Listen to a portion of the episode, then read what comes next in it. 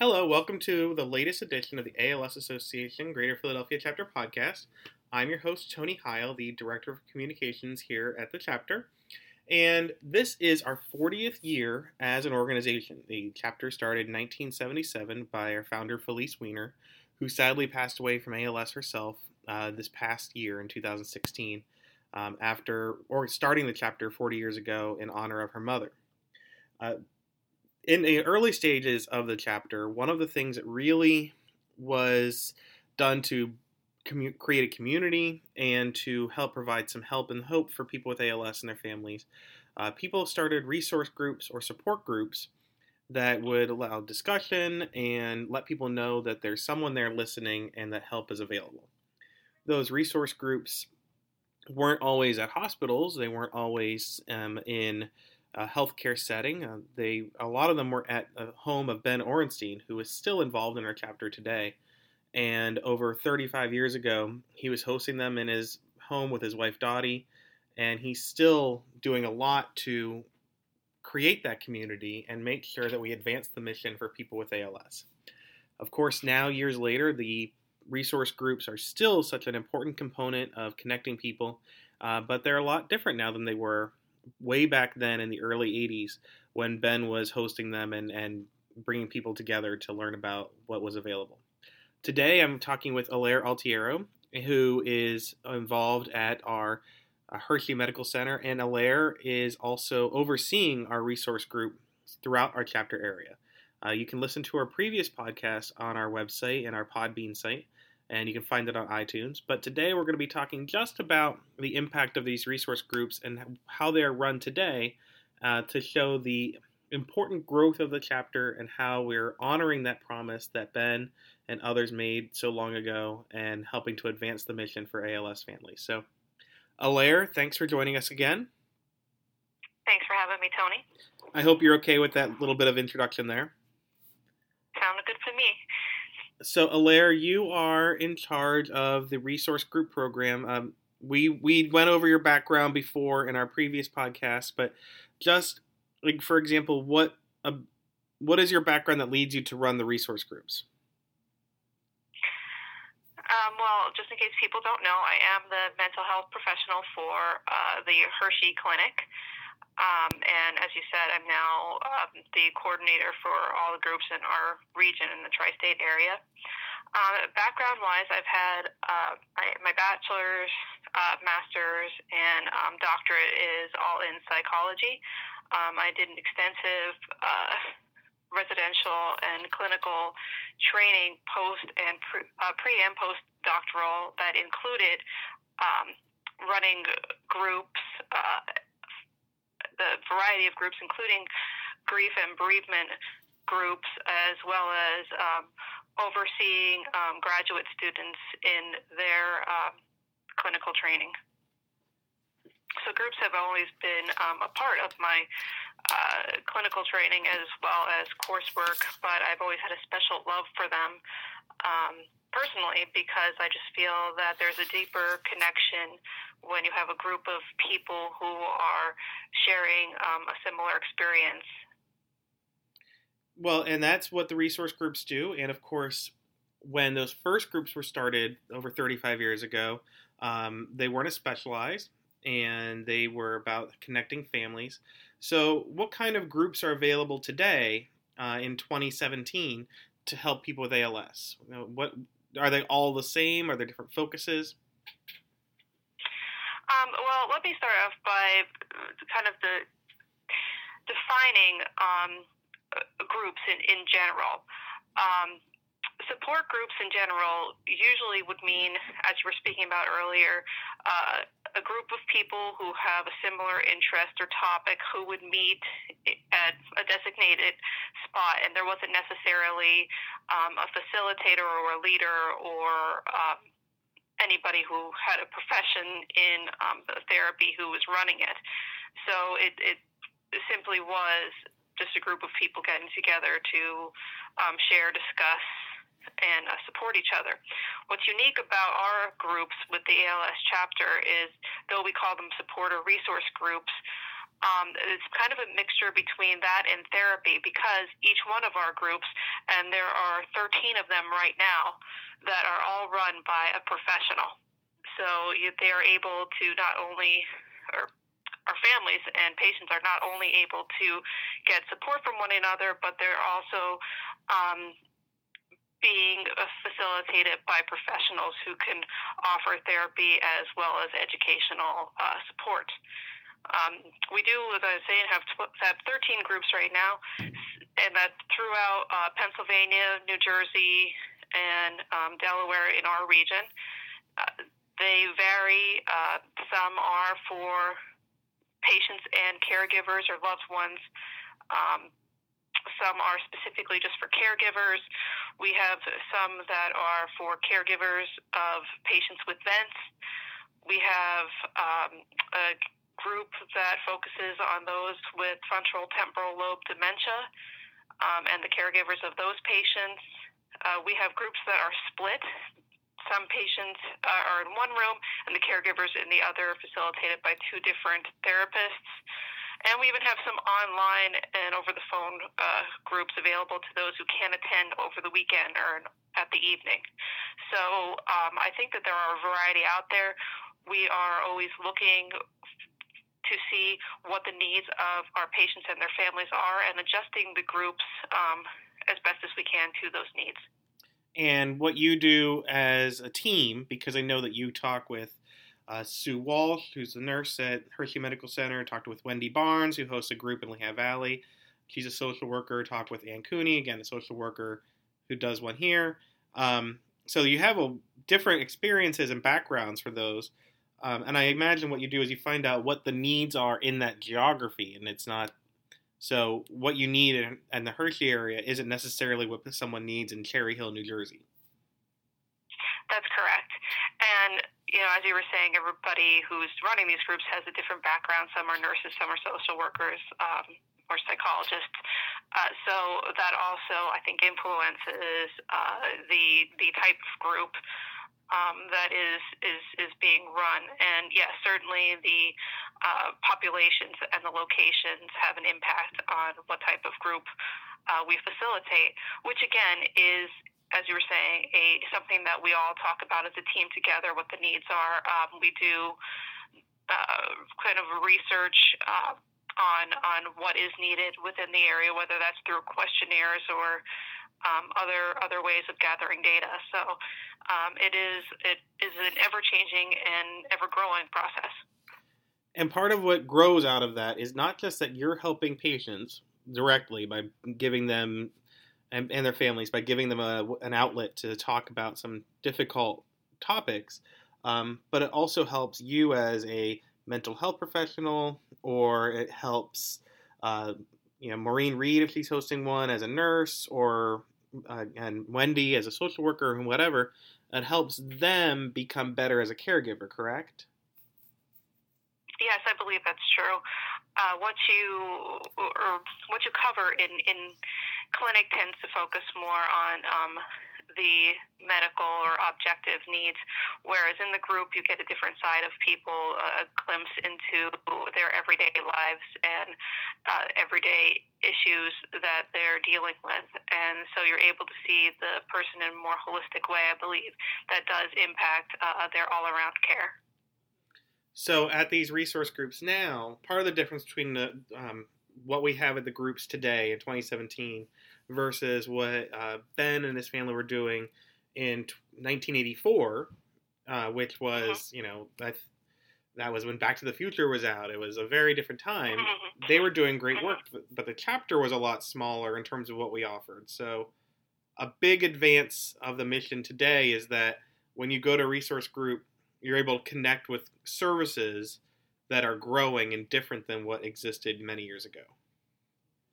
That's very true um, you know, along with, as you're saying, discussing uh, difficult uh, issues, um, people are also able to uh, share information of things that they have, have learned um, and the resources that are available to them that not everybody always knows about or that, you know, every profession doesn't always bring up because it's not something that we might think of Um, but when people are living with ALS uh, in their homes every day, they are pretty resourceful on what they find that's out there, and they're able to share that.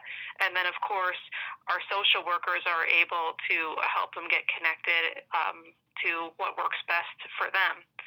Um, but I also want to say that you know in these in these groups, I don't want it to come across to people that it's always um, you know difficult things and crying and, and, and things that are happening in these groups. Lots of times it's it's it's laughing and sharing stories. It's being able to be themselves again and normalize their life because we are human beings and um, there should be joy and happiness in our life. And I see a lot of that come out in the groups. And from my understanding of talking with Ben, talking with people like Lauren Stevenson, Yasina, um, who did a video recently, and, and she came to us through groups, and you know, talking with Ellyn Phillips, our chapter president, that's really part of what was the core of the original founding of the chapter is to bring some normalcy to people's lives. Um, like you said, the groups aren't just about, oh, ALS is tough. It's about I can say these funny things or be comfortable saying things here and be happy with you in ways that I can't be with other people because sometimes other people are the ones that are uncomfortable. But here, we can let it all hang out. Yes, and that's a really good point. I think um, oftentimes uh, people are uncomfortable around uh, even friends or, or, or family in their lives because they feel that they have to be almost somber or uh, serious because of you know ALS, or it does make people uncomfortable and they don't really know what to say, and they start to lose a part of themselves and who they are, and forget that there's still laughter and fun and personalities and jokes and and all kinds of things. And when you come to the group, you're with other people who are in the same position as you are, so there's no need to explain what's going on in in your life or what this disease is. And you know, people's personalities uh, shine and show, and you get to see who they really are, um, which is not the disease, but but unique uh, individuals. Yeah, on a personal level, my grandfather who had ALS, um, my dad and him went to groups, and that was in the Pittsburgh area, I believe, through the Western Pennsylvania chapter and I think my dad got more out of it with you know taking a deep breath and being able to exhale as a caregiver than my grandfather did. Yeah, yeah, and you and you do find that, and and for me too, I think that um, patients and their caregivers together are able to to open up and laugh about um, you know their everyday lives, their frustrations with each other, or their their jokes with each other, or just things that they do that I think sometimes when you're at home, um, you know, you're you're hesitant to say things to each other that you want to, and that communication breaks down. But in group, it creates a safe environment, and when you learn that other people are feeling the same way, um, I think it takes a, a lot of pressure off of of people, and then they can take uh, that new point of view, that those new open communications that they have learned, take them home and apply them to their everyday life. Right. So, what we know about the resource groups today that makes them even better at advancing the mission than back in uh, 35, 40 years ago is that now they're able to connect with more programs. Um, they're able to get more tips because there's healthcare professionals like yourselves and others.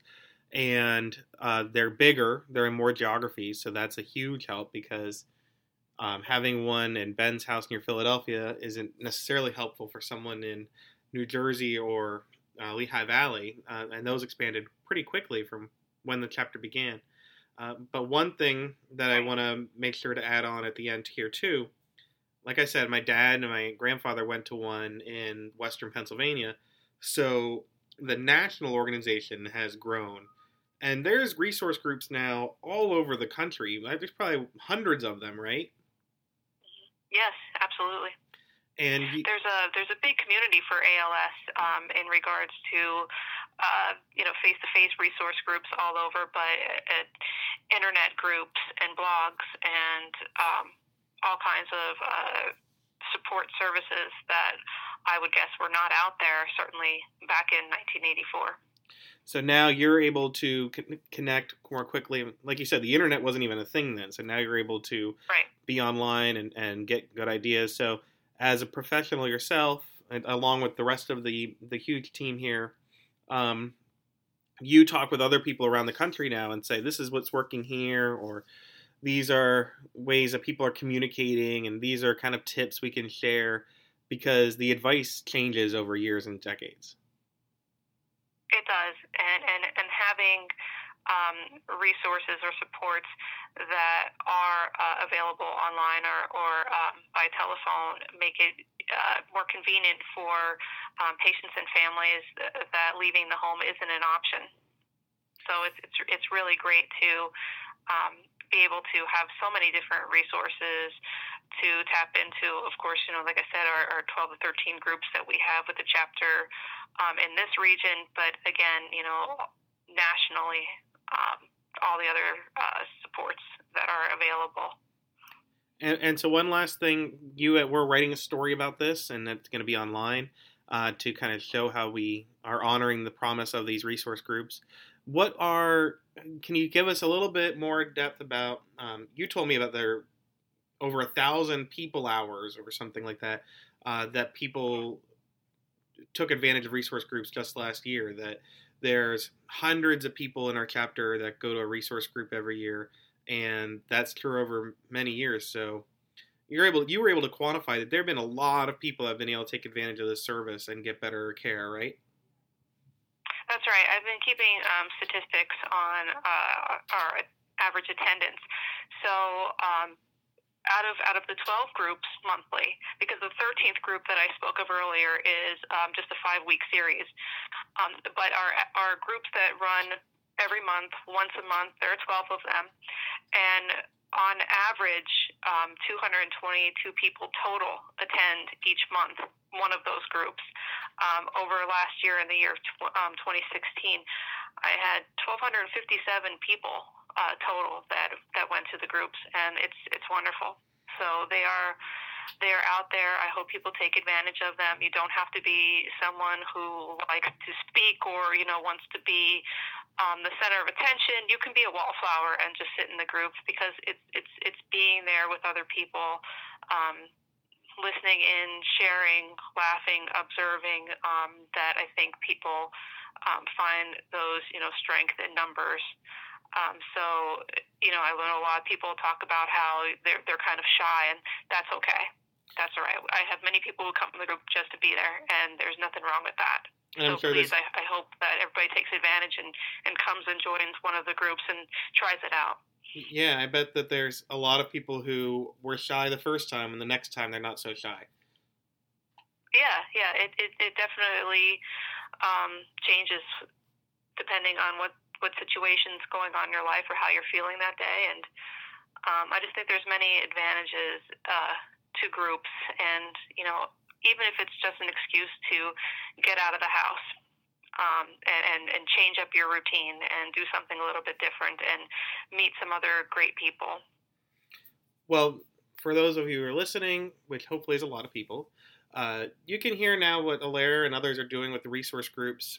One of the things that really made our chapter, put it on the map at the earliest part of our organization were the groups that people like Ben Orenstein were hosting in their homes uh, to make the ALS Association, make the chapter at the time inclusive to all people with ALS. Of course, it's still going on today to make sure everyone can feel welcome to share their happiness, their sadness, their frustration, uh, and their successes. Uh, today, we're advancing the mission by letting them connect with more services we're improving the ability for caregivers, professional and family to provide better care. And we're just making the whole ALS experience a little bit less difficult for people with ALS because of these groups um, that were promised and started many years ago. And we're going to continue to do that um, on behalf of the entire ALS community as we grow and help more people. So thank you, Alaire, uh, for sharing this. You can learn more about resource groups and about our services at www.alsphiladelphia.org and go on social media to ask questions or to just follow our programs all at ALS Philadelphia. Alaire, we uh, look forward to uh, learning more about your work in the next few months and years to come as uh, we help our ALS families. Thank you, Tony.